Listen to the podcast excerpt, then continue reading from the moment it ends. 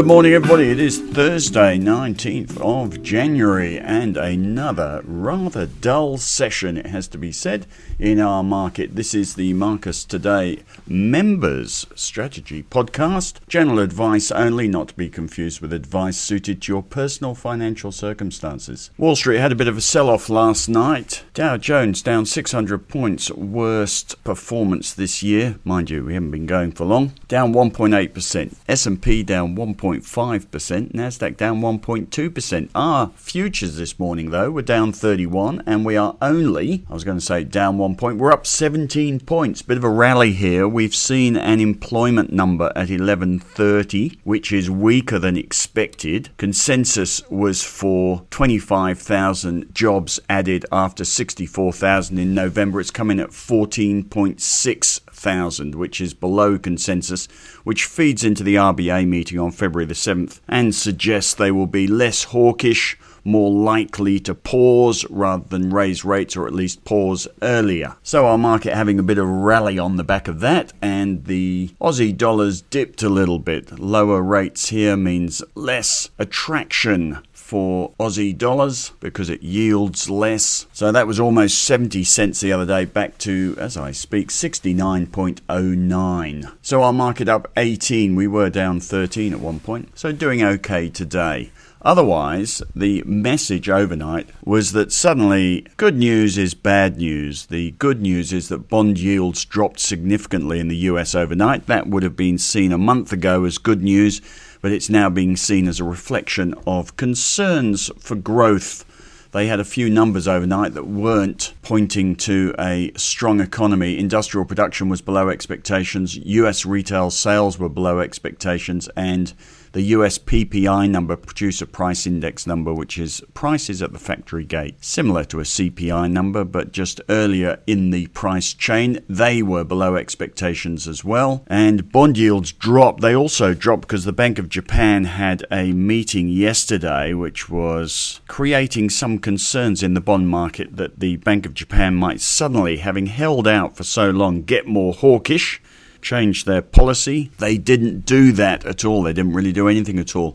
So there was some relief in the bond market. So bond yields fell overnight, and usually the equity market would go up on the back of that. At least it would have done last year. This year, not the case. It seems we've started to worry about growth. It seems we have conquered inflation. The Fed Beige Book overnight talked about retailers struggling to raise prices for consumers, which sort of feeds this peak inflation narrative. So we've got over our inflation worries, but now we're worrying about a harder rather than softer landing. All sectors were down in the US overnight. Added to that, a couple of Fed governors were getting a little bit hawkish, saying the next rate rise should be 50 basis points, not 25 basis points.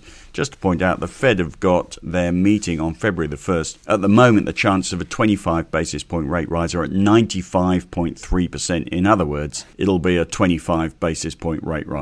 And Morgan Stanley says that there will be a dot plot which shows a peak rate lower than previously. So the dot plot is where each Fed governor puts in little dots of where they think interest rates will be over the next year or two. And from that, you can sort of tell where the Fed think rates are going to peak. Well, if you take an average of all those, you can get an idea of at what rate interest rates will peak as well. And Morgan Stanley telling us that that dot plot where rates will peak drops, which again alleviates last year's worries about inflation, but we seem to be moving on to recession worries, climbing the wall of worry. Never underestimate the market's ability to find something to worry about. It's always got a list of things to worry about. Doesn't mean the market can't go up. Also, noticeably, Bitcoin topped out overnight a little bit, which is the Bitcoin I see as the barometer of market sentiment, or barometer of irrational exuberance.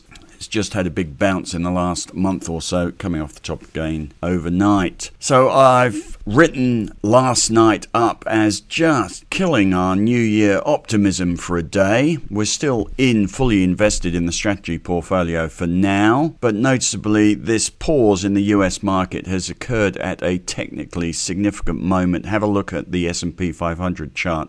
in the strategy section. We were just about to break the downtrend in the US markets. We're all set up to benefit from that with our ETFs geared to the S&P 500 and the NASDAQ.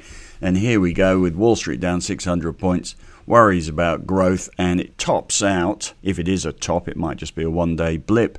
And it tops out just as we're about to break through, which sort of confirms the downtrend rather than breaks the downtrend. Anyway, bit of a shrug of the shoulders today. US results season continues as well, nothing much in that overnight, but noticeably Microsoft cutting jobs, a sign of a weak economy perhaps, and the Bank of America freezing hiring. The US labour market is a big factor in Fed thinking, and it is clearly weakening. A couple of other things going on. Yellen is meeting her Chinese counterparts. There was also some headlines this week about the thawing relations between China and Australia. The Vice Premier of China has declared that the COVID wave has peaked and the return to normal is occurring faster than expected. Good for resources. BHP and Rio up 1.1% and 1.9% today, noticeably. The IMF has signalled some upgrades to global growth forecasts. And you might have seen the New Zealand Prime Minister. She's announced she's going to resign on February the 7th, and this is not what we want to see for a person who exemplifies energy and hope. She says she no longer has the energy and heart to continue as leader. There will be elections on Saturday, 14th of October. In the ideas and technical scans section, as I'm calling it at the moment, not sure that's going to be the final name for that section as I do the technical scans, but in that section, haven't done anything today. Bit of a yawn. We're set up for the US market to rally and it's flopped overnight, so sitting there with our fingers crossed at the moment more than anything else. Our two bets on the US market going up, G-GUS and El Nas, are down 3% both of them today, which rather wipes our recent profit, or our very quick profit. Otherwise, not a lot of movement in the ideas portfolio. In the technical signals, couple of things worth noting. There are some gold sell signals, and I've noticed a couple of commentators with articles and a broker with articles saying, is it time to sell gold? Gold's had a fabulous run. Just some sell signals in the gold ETFs, MNRS and XGD. Also a sell signal on Origin, ORG, and a couple of others in there. The other notable thing is that all the buy signals have dried up. There were pages of them earlier this week. There is just a little list of them today. Some of the buy signals, interesting. Hack. Hack, of course, is a cybersecurity ETF listed in Australia. That has got a bit of a buy signal. Also, the other interesting one is Whitehaven Coal. Coal stocks have come well off the top. Whitehaven Coal's down from about $11 to $9. Just a little buy signal there. Are they going to come back? Maybe so. And Bubs Australia, little buy signal as well. And that's about it, as I say. Bit of a yawn. So, to fill some space today, I have written an article which was prompted by a member asking about portfolio management and could I have a look at his portfolio. I'm afraid I can't because we don't want to be giving any personal advice. We avoid it. It's a liability now, I'm afraid. So we only want to give general advice. Whatever we're qualified for, we only want to give general advice. So I can't look at your individual portfolio, I'm afraid, sir. But I have written up a few tips on managing your own investments, and the headline image says punt like a dervish or invest like Buffett. Your choice, and there are a few guidelines there that might help you. There are two processes to managing your own portfolio. One is managing market risk, and as you know, that's what we do in the strategy section. It's all about, do you hold cash or do you hold the market? Most of the time you'll be holding the market because it goes up most of the time, but there are just certain times when it goes down that you have to cash up, or at least an active investor would cash up.